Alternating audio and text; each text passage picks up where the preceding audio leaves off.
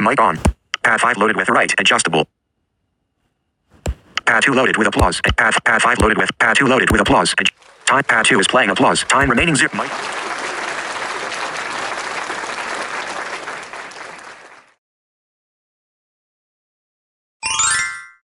Mic on. Pad 5 loaded with right adjustable. And now here's a revelation called Unmasking the Cult Deceptions.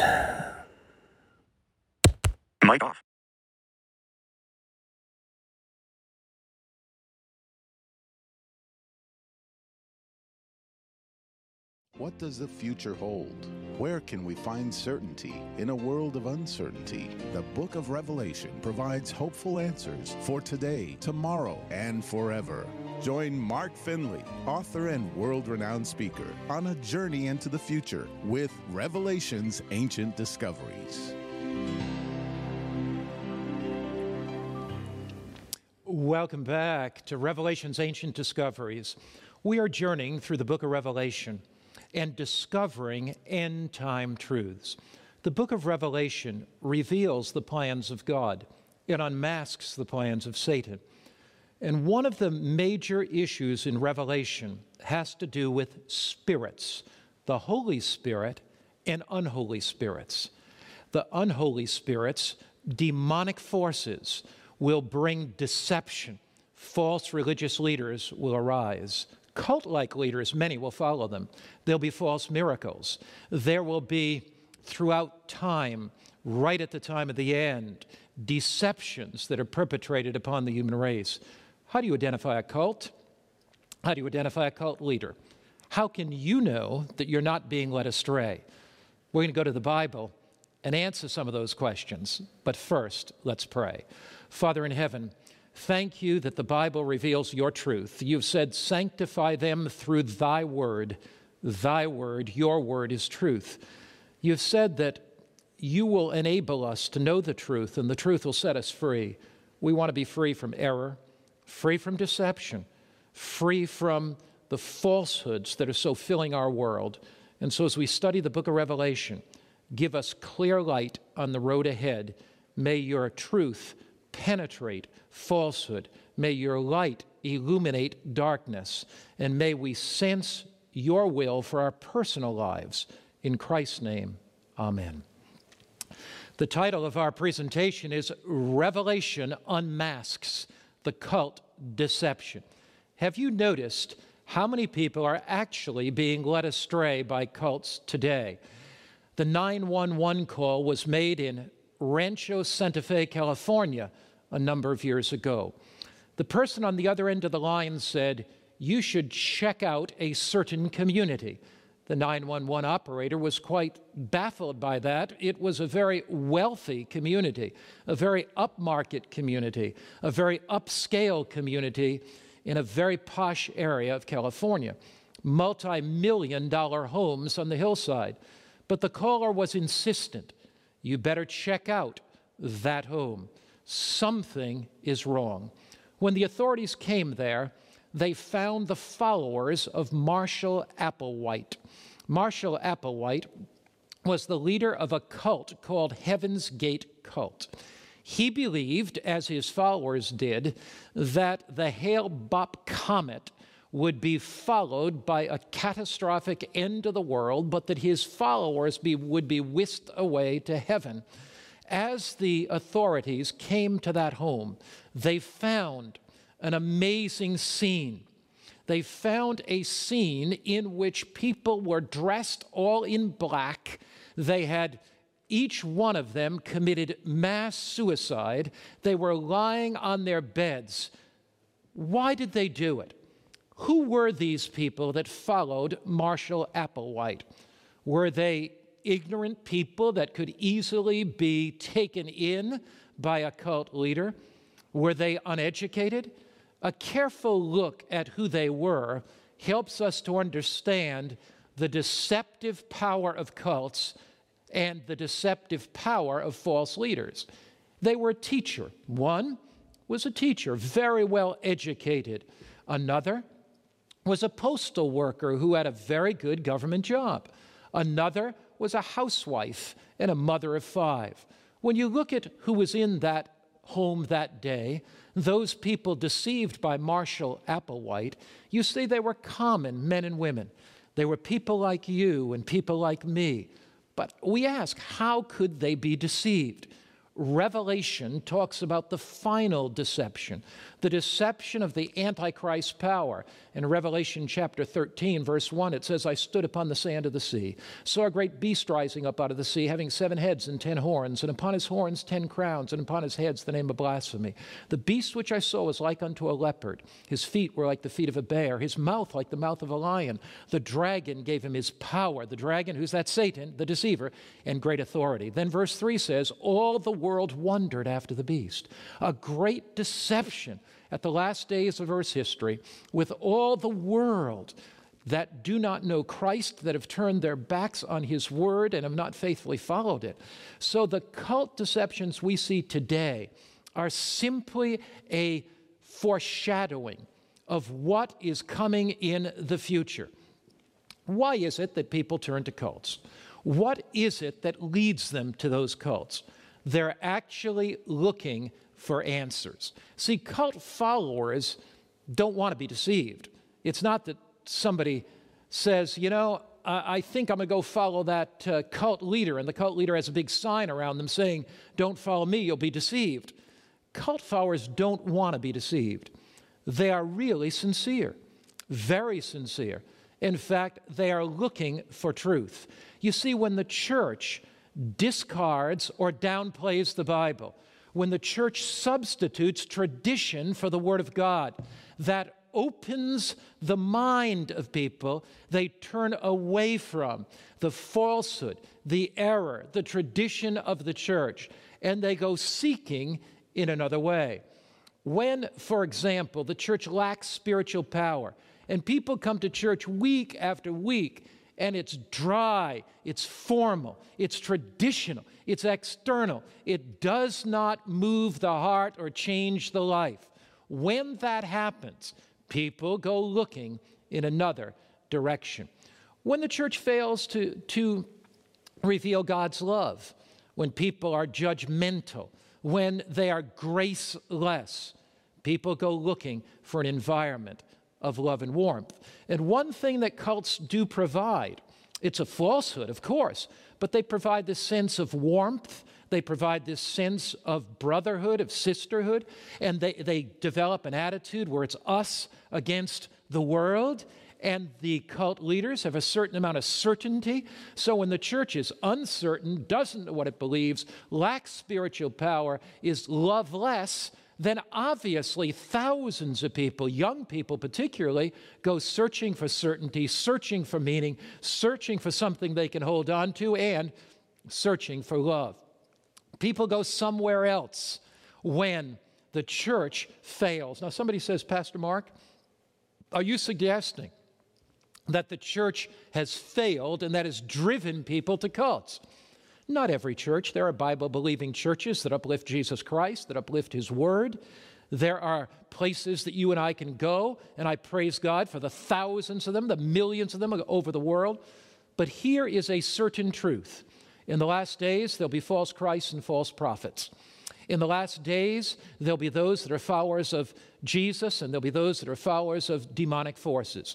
And in the last days, Satan is going to do everything he can to deceive men and women. And if the church is not preaching the Word of God, if the church is not lifting up Jesus, if the church is not calling people to obedience, if the church does not have spiritual power, if the church is loveless, people will go looking someplace else. The reason cults are growing is because people are seeking. So the growth of cults should indicate to the Christian church that people are seeking, people are looking, but they're looking in all the wrong places. They're walking down a pathway that'll eventually lead them to disaster and eventually lead them to death. Now, how can you tell a cult? You know, cults leaders don't come, as I've said, with a sign around their neck saying, I'm a cult leader, come follow me. Not at all. I want to give you five biblical tests from the Bible to distinguish between the genuine and the counterfeit. Now you say, I would never, ever be deceived by a cult. Impossible for me. You know, in Florida, we can learn a lesson from the sorting of oranges. Now, let's suppose for a minute you're an orange. I don't want to suppose I'm an orange, but you just come on now, stay with me. Let's suppose you're an orange and you're out here in an orange tree. So you're in the sunshine, enjoying the Florida sunshine, and you get picked. Have you ever been in Florida and you see these big, huge semis with all these oranges in the back of the semis? Hundreds, thousands of them. You may not know how they're sorted. When they bring the oranges into the warehouse, there's a conveyor belt, and all these oranges are put on that conveyor belt. Now, let's suppose you're an orange and you can think, you can't, I know, and you're on this conveyor belt thinking, man, this is Disneyland for oranges. This is great. So you had all these oranges on this conveyor belt. They're going along, and they come to a hole the holes in the conveyor belt are large enough to let the small grade C oranges through, but they're not large enough to let the grade B ones through. So these oranges are on this conveyor belt. You imagine them in your mind? Hundreds, thousands of them. And they come to these sorting holes. And all the grade C ones, the small ones, fall through. The rest of the oranges are going. Now, the B oranges, I'm sure they're thinking to the man, I'm never going through one of those holes. You know, I'm I, am better than those people. I'm not going through. Then the conveyor belt goes on, and there's holes large enough to let the B oranges through, the B grade, but not the A grade. So boom, boom, boom, all the B grade goes through. And then pretty soon, the A's look over and say, Man, those B's, those little guys went through, and those C's went through. We're going on to the end. But what do you know is right around the corner? There's a hole, and those A oranges are going through, right? They're going to be orange juice too. Look, my friend, the people that I'm concerned about the most are not the humble people on their knees seeking God for His truth. I'm concerned about arrogant people, people that say, Look, I'll never be deceived by a cult, because you don't understand the deceptive power of the devil. The only way we can be kept from being deceived is such a commitment to the living Christ. I, you shall know the truth, and the truth shall make you free, and a commitment to His word. Now let's look at five distinguishing characteristics of a cult. Because you see, millions are going to fall for the Antichrist at end time.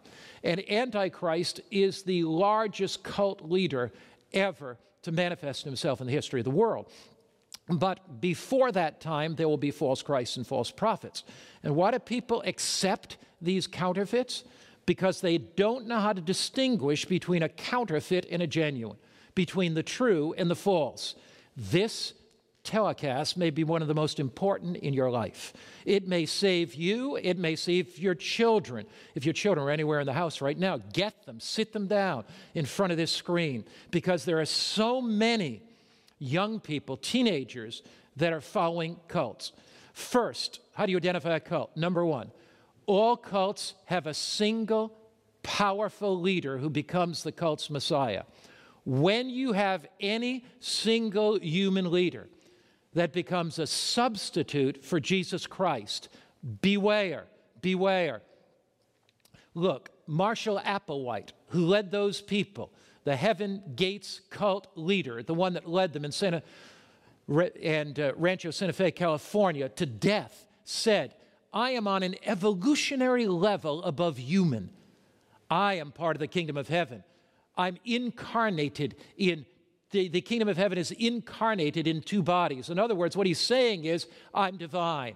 That should have been a clear signal to his followers immediately. Because Jesus says in Isaiah 45, verse 22, Look to me and be saved, all you ends of the earth, for I am God and there is no other.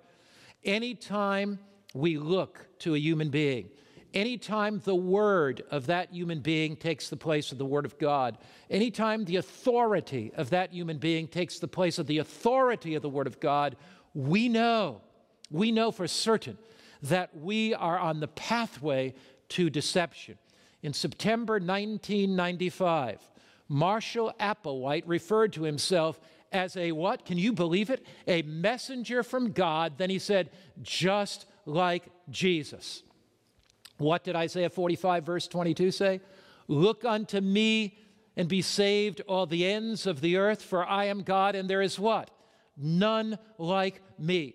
So, anytime a cult leader arises, claims to be this messianic figure, that's simply preparing people to receive the Antichrist. Anti means not against, but another or substitute for Christ at the time of the end. And so we see these false Christs, false prophets arising today. I think of David Koresh.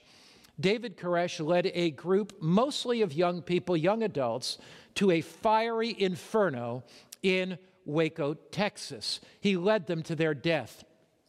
I interviewed a young man that was in Waco with David Koresh, uh, and he left two weeks before that fiery inferno. He got out of there alive. And I said to him, How? I said, You're intelligent, bright. Why were you with David Koresh for so long? Why did you follow him for so long? He happened to be an Australian. David Koresh came to Australia, and this is the story my friend told me when I interviewed him. He said, David came to Australia, and we as young people were looking for somebody to study the Bible with us deeply. And David seemed to know the Bible. He studied the Bible with us. We would study from 8, 9 o'clock at night to 2 o'clock in the morning. And his, his interpretations of the Bible were fresh, they were new. We were studying Revelation. We wanted to study the book of Revelation. And we kept studying together, and pretty soon we were so mesmerized by David, so mesmerized by the thing we studied. We agreed to move with him to Waco. He said, I thought something was wrong when my wife and I moved there, and I had to sleep in separate quarters. My wife was in one home for women, and I was in another home for men. But David said, If you're going to be ready for the coming of Jesus, you need to deny your earthly lusts. And he said, Something didn't seem right. Then we began having meetings that would last all night. And pretty soon I was so exhausted I couldn't think straight. And when David said, I am the Lamb of Revelation, he said, I, I didn't figure all that out, but pretty soon, two weeks before the fiery inferno, I said, This is not religion, this is insanity. And he said, I left. He said, But we were so mesmerized, my wife left, but we didn't sit together on the plane on the way back. He said, It took me weeks to get my head back straight again. Friend of mine, when you start giving your allegiance to any human being rather than Christ, that's incredibly dangerous. Think of Jim Jones, who led over 900 people to the jungles of Guyana, and there they committed mass suicide. He was a popular evangelical preacher out in San Francisco. He sat on the San Francisco Housing Commission, did a lot for the poor and underprivileged through his church. But yet, once he was preaching, held up his Bible and said, Don't look at this, look at me. He said, There's godlike qualities in me. See, here's what these three cult leaders that I've mentioned have in common Marshall Applewhite, David Koresh, Jim Jones. They all become messianic like figures, they all become substitute gods. May I take this a step further? If your pastor, if your priest, if your rabbi becomes the sole source of your spiritual authority, if they become more prominent in your life than Jesus Christ, you are on the verge of opening your mind to cult deception. I thank God that He uses pastors. I thank God that He uses religious leaders. But if they become substitute Christ, we have a deceptive, deceptive falsehoods that are going to shape our minds. The book of Revelation says this Revelation 17, verse 13. It says, These are of one mind. You see, the cults must function as one mind. They must function to, under the authority figure of the cult leader. These are of one mind. They will give their power and authority to the beast. So the final Antichrist will exhibit himself as an authority, taking the place of Jesus.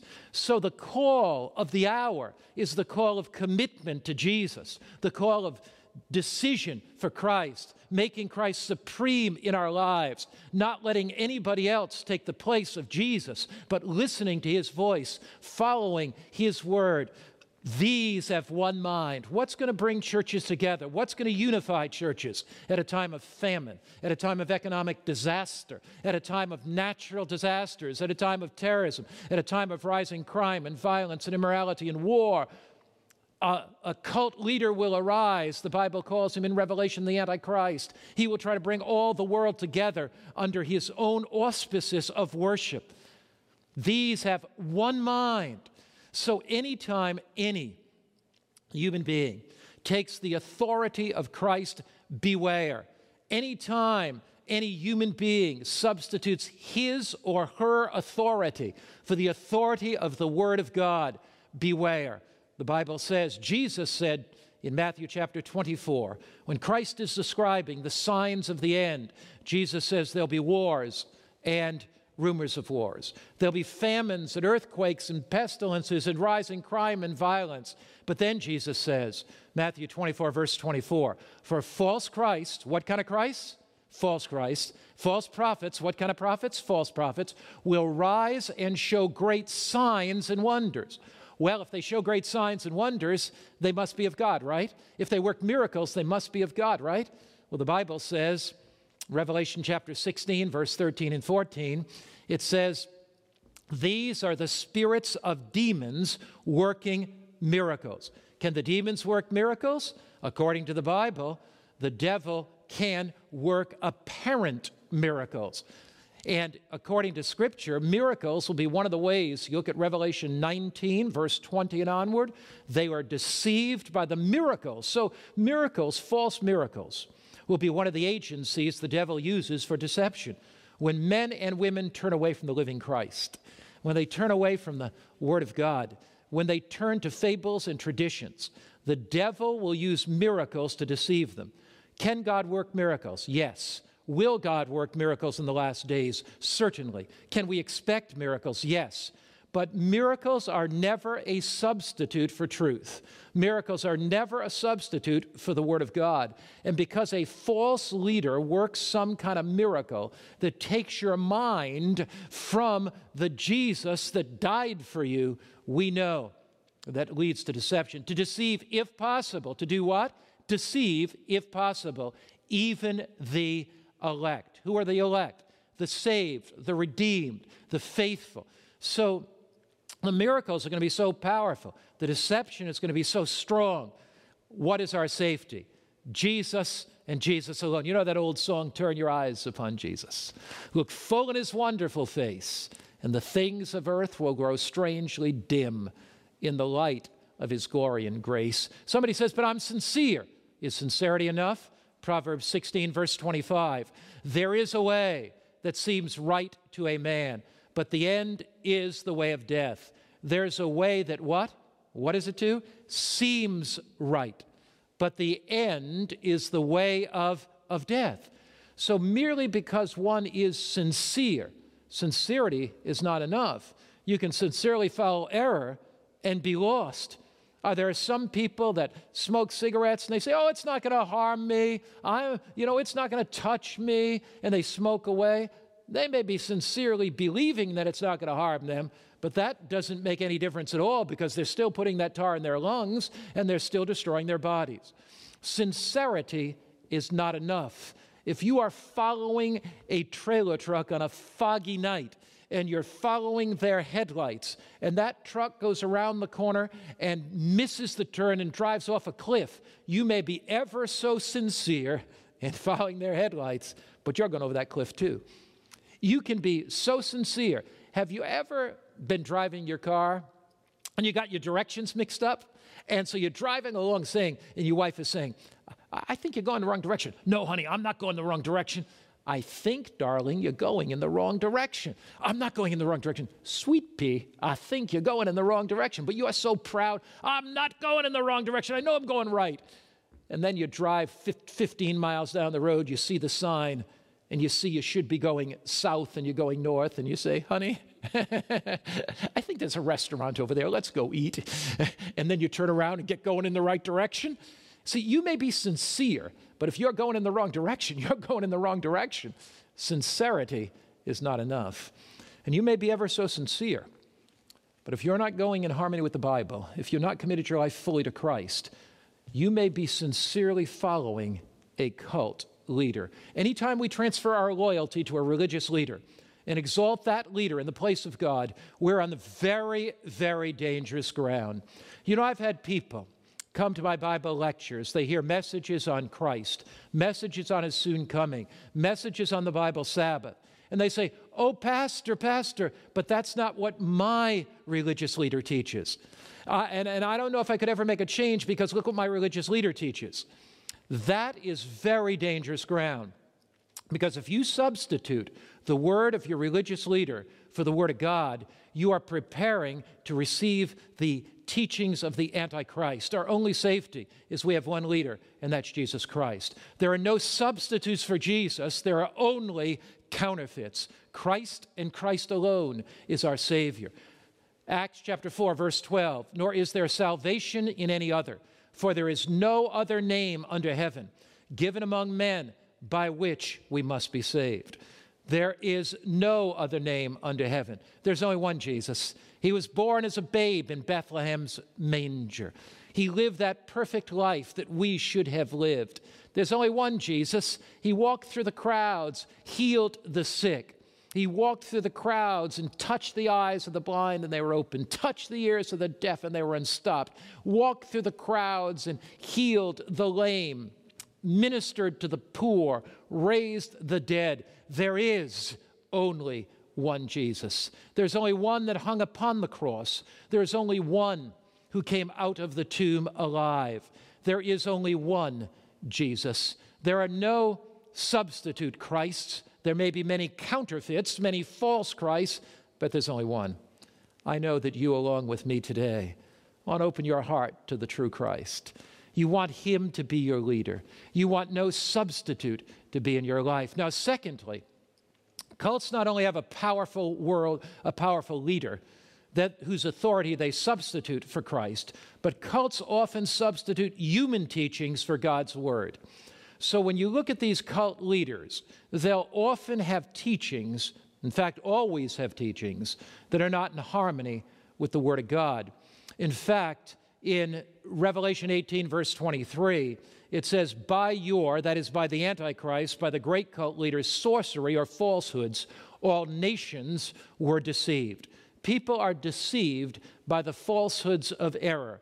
Jesus says in John 17, verse 17, Sanctify them by your truth. Your word is truth. So God's word stands out in sharp contrast to error. Marshall Applewhite taught that the Hale Bopp comet would usher in the end of the world. Now, that's not found any place in the Bible at all. His followers should have known. Here you have a false religious leader who substitutes as the Messiah, and his word substitutes for the word of God. Anytime tradition takes the place of God's word and people are accepting tradition rather than God's word, they're in a very dangerous position. If Marshall Applewhite's followers would have known this text, it would have helped them. 1 Thessalonians 4, verse 16. The Lord Himself's going to descend from heaven, not some Hale Bopp comet that they are going to latch onto and be whisked off into eternity. The Lord Himself's going to descend from heaven with a shout, with the voice of the archangel, with the trumpet of God, and the dead in Christ shall rise first. Jesus says, You shall know the truth, and the truth shall make you what? Free when you know the truth about the second coming of Christ, that every eye will see him, Revelation 1, verse 7. Every ear will hear it, Psalm 50, verse 3. When you understand that Christ is coming in glory and majesty, Matthew 16, verse 27. When you understand that he's coming in power, when you understand that when he comes, he's going to raise the dead, when you know the truth about the second coming of Christ, you can detect the falsehood of cult leaders who have this messianic end time complex that is all jumbled and garbled with part truth and part error. Also, one of the devil's great deceptive devices is a misunderstanding of death. And so he uses spiritualism. But what does Jesus say? You'll know the truth, and the truth shall set you free. I've had people say to me, But, Pastor, I had that experience. You know, I went, I went to sleep and I saw, Pastor, I saw my mother, I saw my father. Yes, but that was an apparition. The devil, 2 Corinthians 11 14, masquerades as an angel of light. And so, by not knowing God's word, by not understanding the clear truth of God's word, we make ourselves vulnerable for deceptions. If any religious leader distorts the gospel, the good news that we're saved through Christ, the good news that grace gives us a passport to heaven, the good news that we can be pardoned by Christ, that Christ can change our life. If any re- religious leader discards biblical principles and substitutes human teachings for them, beware, my friend. If any religious leader downplays God's law, you say, Pastor, what do you mean? Jesus, through the prophet Isaiah, said in Isaiah 8, verse 20, to the law and to the testimony. If they speak not according to this word, that is the testimony of Scripture, the teachings of Christ and the law of God, there is no light in them. You see, it doesn't say there's no truth in them because Satan mingles truth and error. It does not say there is no power in them because Satan at times can use satanic power so it doesn't say there's no truth or power. It says there's no what? No light. Why does it say there's no light in them? Light is what you follow. Light is what you follow. And Jesus invites us to follow the light. And if they're not teaching in harmony with the Ten Commandment law, if they are not leading men and women because they're saved by grace to be obedient, there's no light there, therefore turn away from it. Now, thirdly, cults manipulate minds, they coerce members into submission. This is a common characteristic of cults. The cults will often dress the same way, eat the same way, live the same locality. They'll have their cult compound.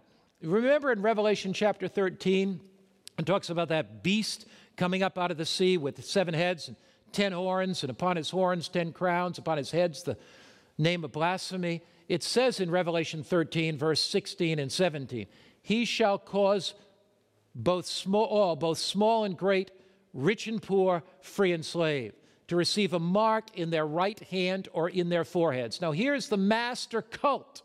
The master cult. And what does the master cult leader do?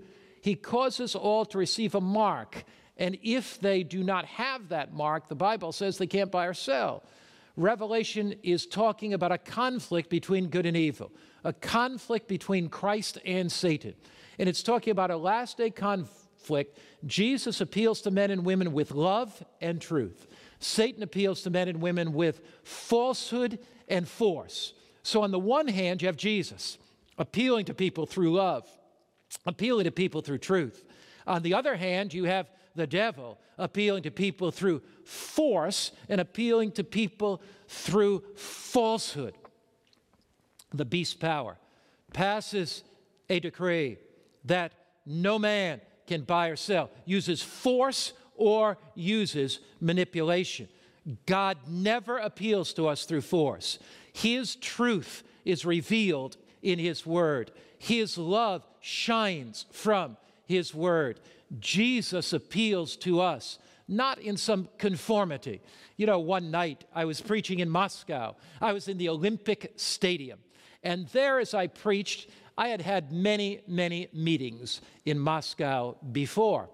And uh, I had preached in Pohana University, where 500 came to Christ and were baptized, preached in Moscow's Kremlin Auditorium. About 1,500, 2,000 came to Christ. So now I was in the Olympic Stadium, opening night of the meetings. There were about 18,000 people there. And uh, as I went to preach, ladies got up and they began bringing me bouquets of flowers. They had been come to Christ. They were so joyous in this new life of Christ. And I was reaching down, getting the flowers, taking them here, and a couple of deacons were standing by me, and I was handing them. A lady came down the aisle. She looked a little strange, but I didn't pick it up right away. She handed me a bouquet of flowers, and the flowers were dead. And I, I didn't know what to do. And when I went to reach out to take them, she pulled the microphone out of my hand and she yelled, This man is the Antichrist, attack him. Now, I learned later who she was. Her name was, her assumed name was Mary David Christ. You can look her up on the internet. She is one of the leading, was one of the leading cult leaders in all of Russia. She took the name Mary because she believed she was pregnant with the Christ child. David because the Christ child would be king, and Christ because that was going to be her new baby. They were going to usher in a kingdom that was going to rule the world. She believed that the good angels, not the evil angels. Now remember, the Bible says that Satan and the evil angels are cast out of heaven. She believed the good angels were cast out of heaven. They were called the white knights. They were on earth to fight evil, and I was the embodiment of evil. Not very pleasant, rather. And so when she yelled, her white knights, she had about 20,000 followers, and many of them were in our audience that night. They were young men between 18 and 22. And she yelled, Attack. And these young men jumped up out of the audience and began running to the stage. It was rather interesting, to say the least. I was a little younger and I kept trying to dodge, but here these young guys are coming. They want to tackle the old preacher. Fortunately, I had baptized and led to Jesus Christ many Russian army soldiers. And fortunately, I had baptized and led to Christ many KGB officers. They had not forgotten their skills. And when these guys attacked the preacher, these army officers from Russia and these KGB, they knew exactly what to do and they took care of them well. But you know, 12 nights in a row, they attacked. We had to take the stairs away from the stage. They, we had to do everything we could to make precautions. The, we'd have our music in our meetings, things would be fine. We'd have a health talk, no problems. But once I got up to speak, they attacked that night after night after night. That Mary David Christ had so manipulated these young men, and they were actually forced and coerced into submission to her. Cults use force and submission. And the devil is a deceiver. 2 Corinthians 11 14. No wonder, for Satan himself, now he doesn't come with a big sign on it. Satan himself transforms himself into an angel of light. So, Mary David Christ, just like David Koresh, just like Marshall Applewhite, just like Jim Jones, they all have this veneer. They come as messianic figures. They come pretending to be Christ like beings or figures. They come substituting their word for the word of Christ. And every single one of them will have a, a, method of force. When you study, for example, what happened in the Waco conflict, Waco compound, when I interviewed the young man who left, he said he often was beaten if he fell asleep in meetings, and often he was coerced or forced to listen to David Koresh.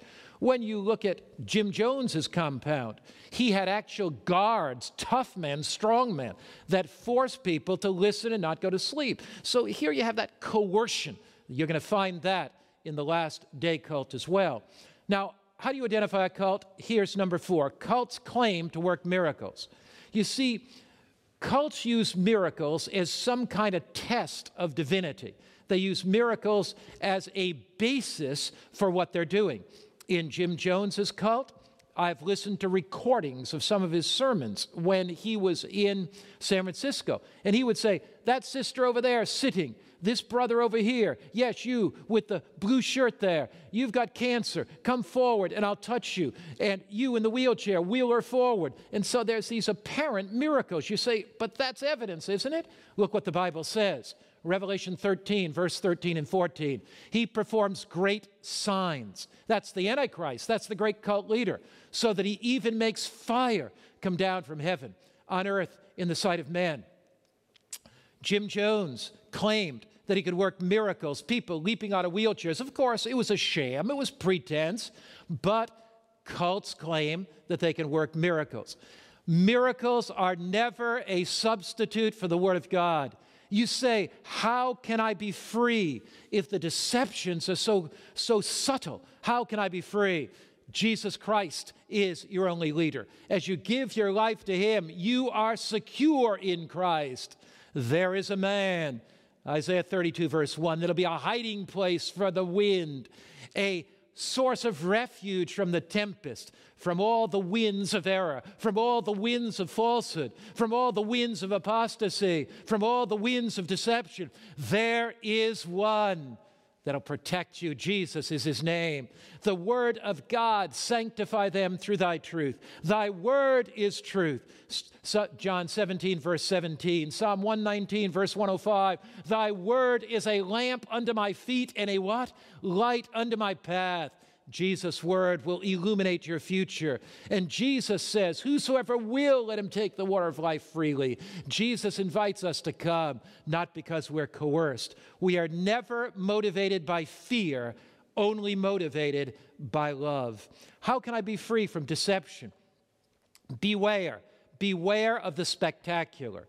Beware when the spectacular overshadows and takes the place of simple biblical truth. There are some people that want to go to churches, that there is a lot of emotionalism, a lot of hallelujahs.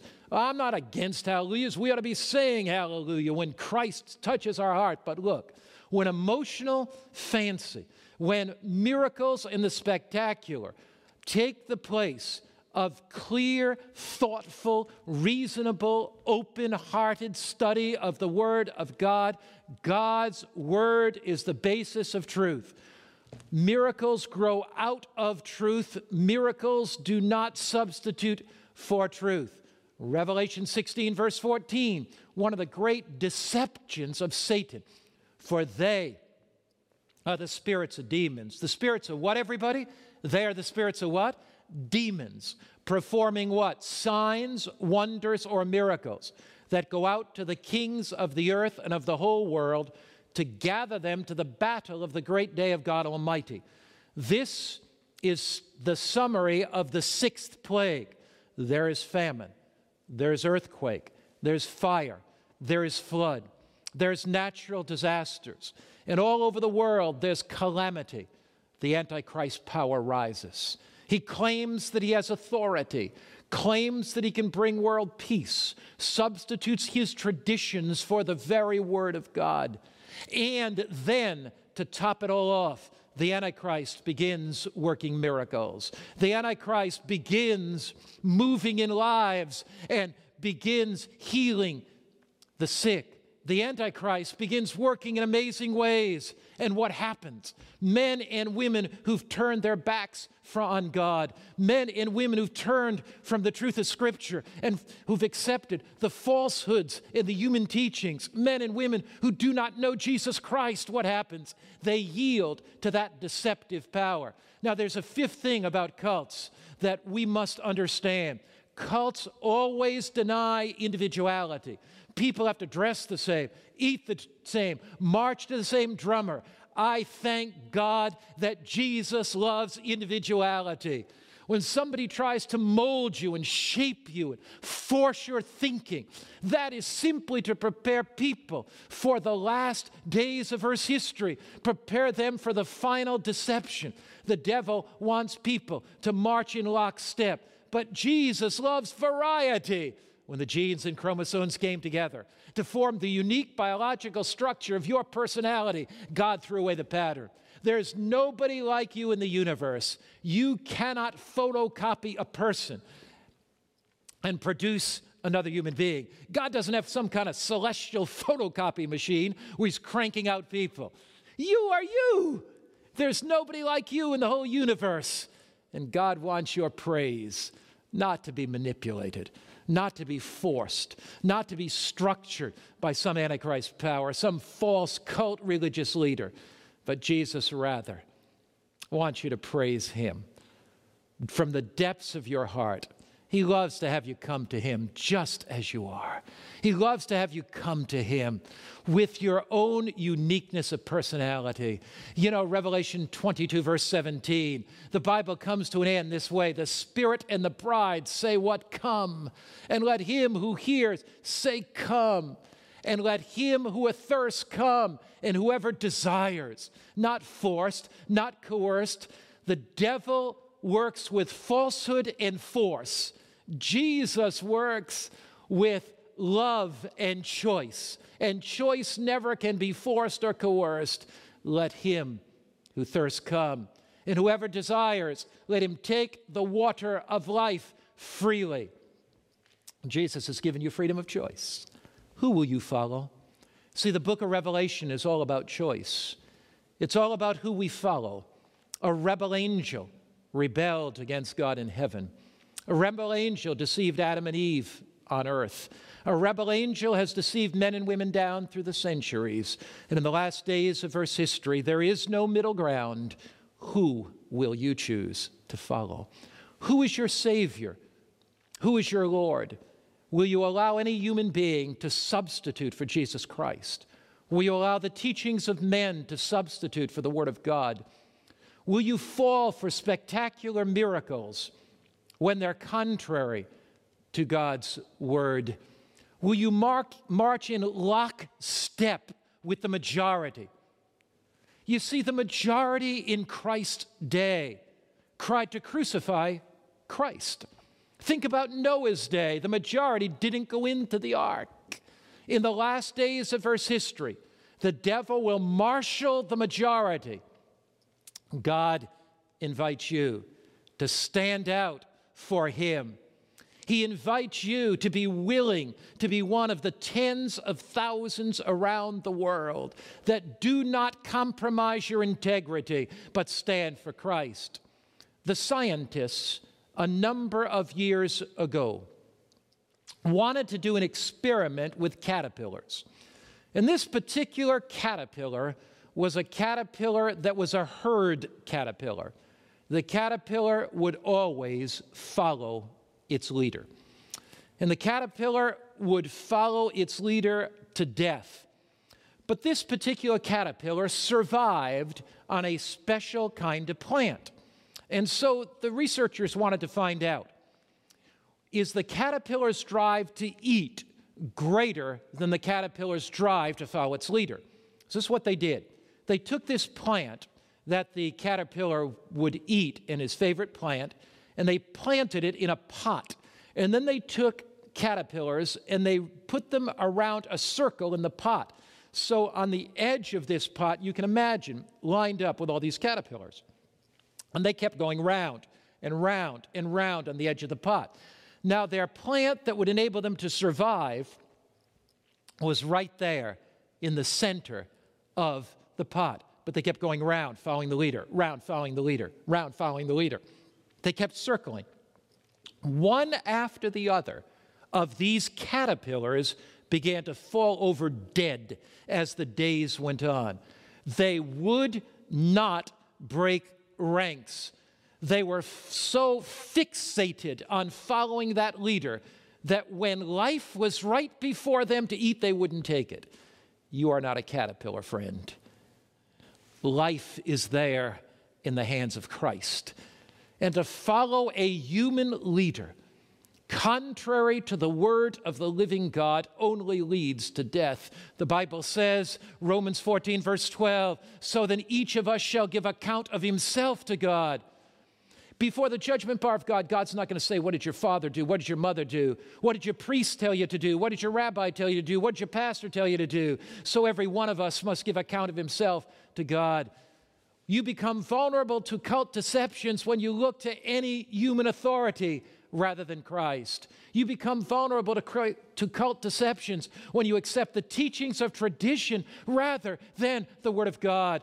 Jesus is appealing to you right now to follow His Word. When you're awed by spectacular miracles, you become vulnerable to cult deceptions. When you fail to live by your personal convictions, when God moves on your heart and you do not step forward or step out to follow Him because you're influenced by others, you become vulnerable to cult deceptions. Jesus says to you, He speaks to you, Come to me, all you that are heavy laden and labor, and I will give you rest. Jesus appeals to you right now to stand in Christ and Christ alone. In Christ alone, I take my stand. In Christ alone, I make my decision. Listen, as Yvonne comes to sing, in Christ and Christ alone. Let the Spirit of God touch your heart. Why not make your decision that you will follow Jesus and Christ and Christ alone will be your leader, your guide, your Savior.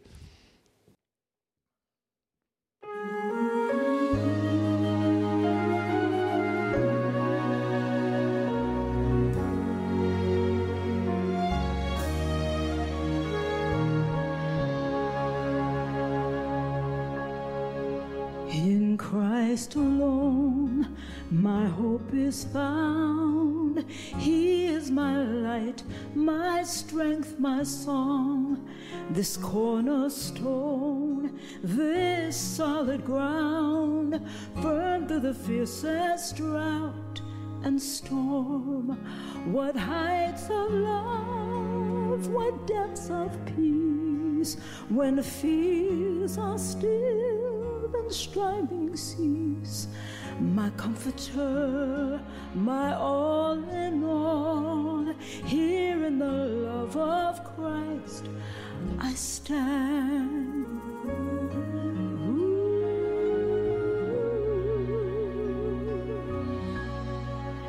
In Christ alone, who took on flesh, fullness of God in the helpless babe, this gift of love and righteousness, scorned by the ones he came to save. Till on that cross, as Jesus died, the wrath of God was satisfied. For every sin on him was laid. Here in the death of Christ I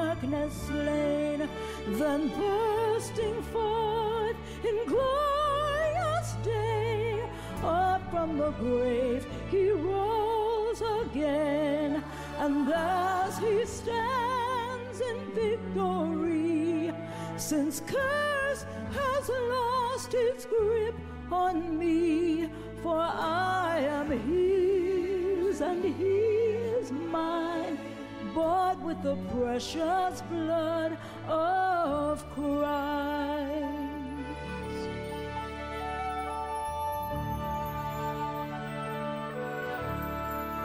No guilt in no fear in death.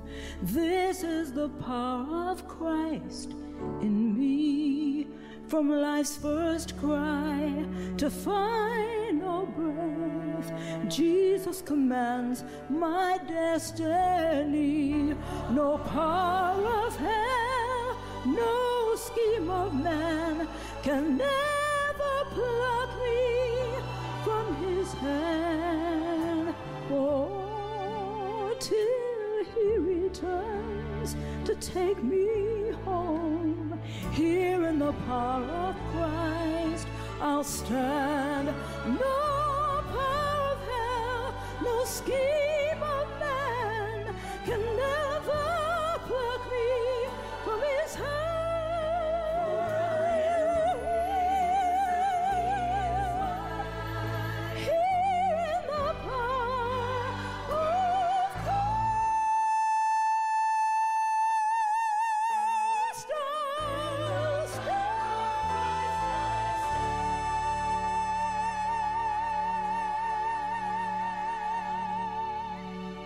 Here in the power of Christ I stand.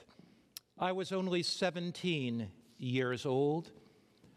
I knew little about the kingdom of God, little about the Bible, little about Jesus. Oh, I was brought up in a, in a religious home. My parents helped me to understand the basic principles of righteousness and morality. My father had become a Sabbath keeping Adventist, but I was attending the Catholic Church. And although I learned the basic principles of morality, although I learned the basic principles of righteousness, honesty, integrity, and I, I thank God for that, I never really understood the Bible, never made a complete decision to follow Christ. I really listened to the priests as my source of religious authority. But then, When I was about 17, my father, who had recently become a committed Seventh day Adventist Christian, began sharing Jesus with me. And I began to see that in Christ alone, I had a leader, a ruler, one of authority. I began to see in my own life that in Christ alone, I could have one that would forgive me, one that could accept me, one that would change me.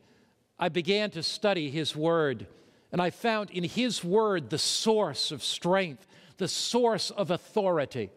It was not easy to step out for Jesus Christ, to step out from friends, to step out from some family members. You know, when we make a decision for Christ, it's not always the easiest thing in our life. Sometimes there are struggles.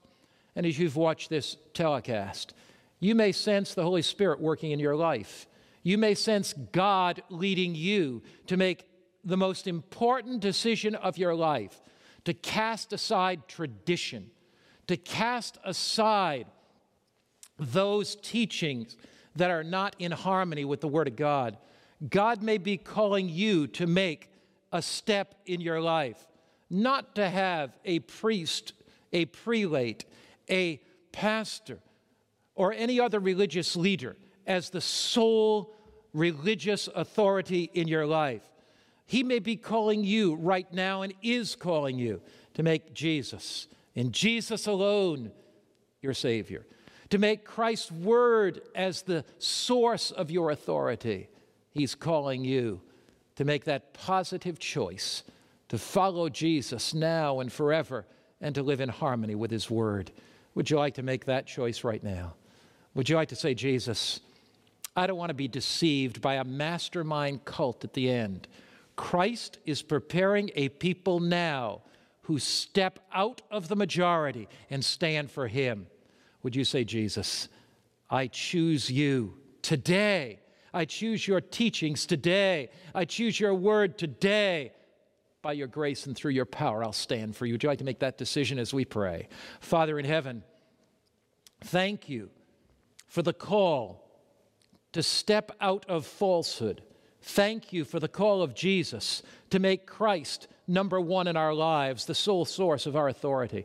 Thank you for your word, which is light on the road ahead that dispels darkness and falsehoods. Father, we open our hearts to you right now. I pray for that man, that woman on the verge of decision. I pray for that man, that woman right now in that valley, trying to choose which way to go at the crossroads of their life. Touch them right now. May they make that full decision to follow Jesus and his word now and forevermore until eternity comes and Christ returns. In his name we pray. Amen. Thank you for joining us on Revelation's Ancient Discoveries.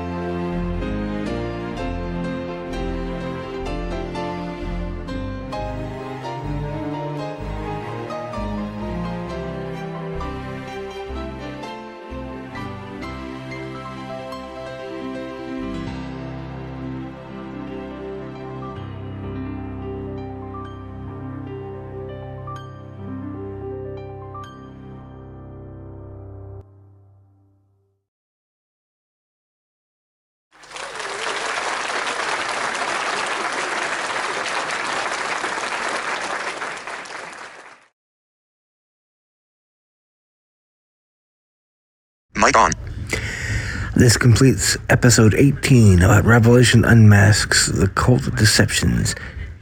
On the next episode, we will hear in chapter 19 called Revelation Life at its Best, which I cannot wait to present to you. So may the Lord bless and keep you, and may his face shine on you and give you peace.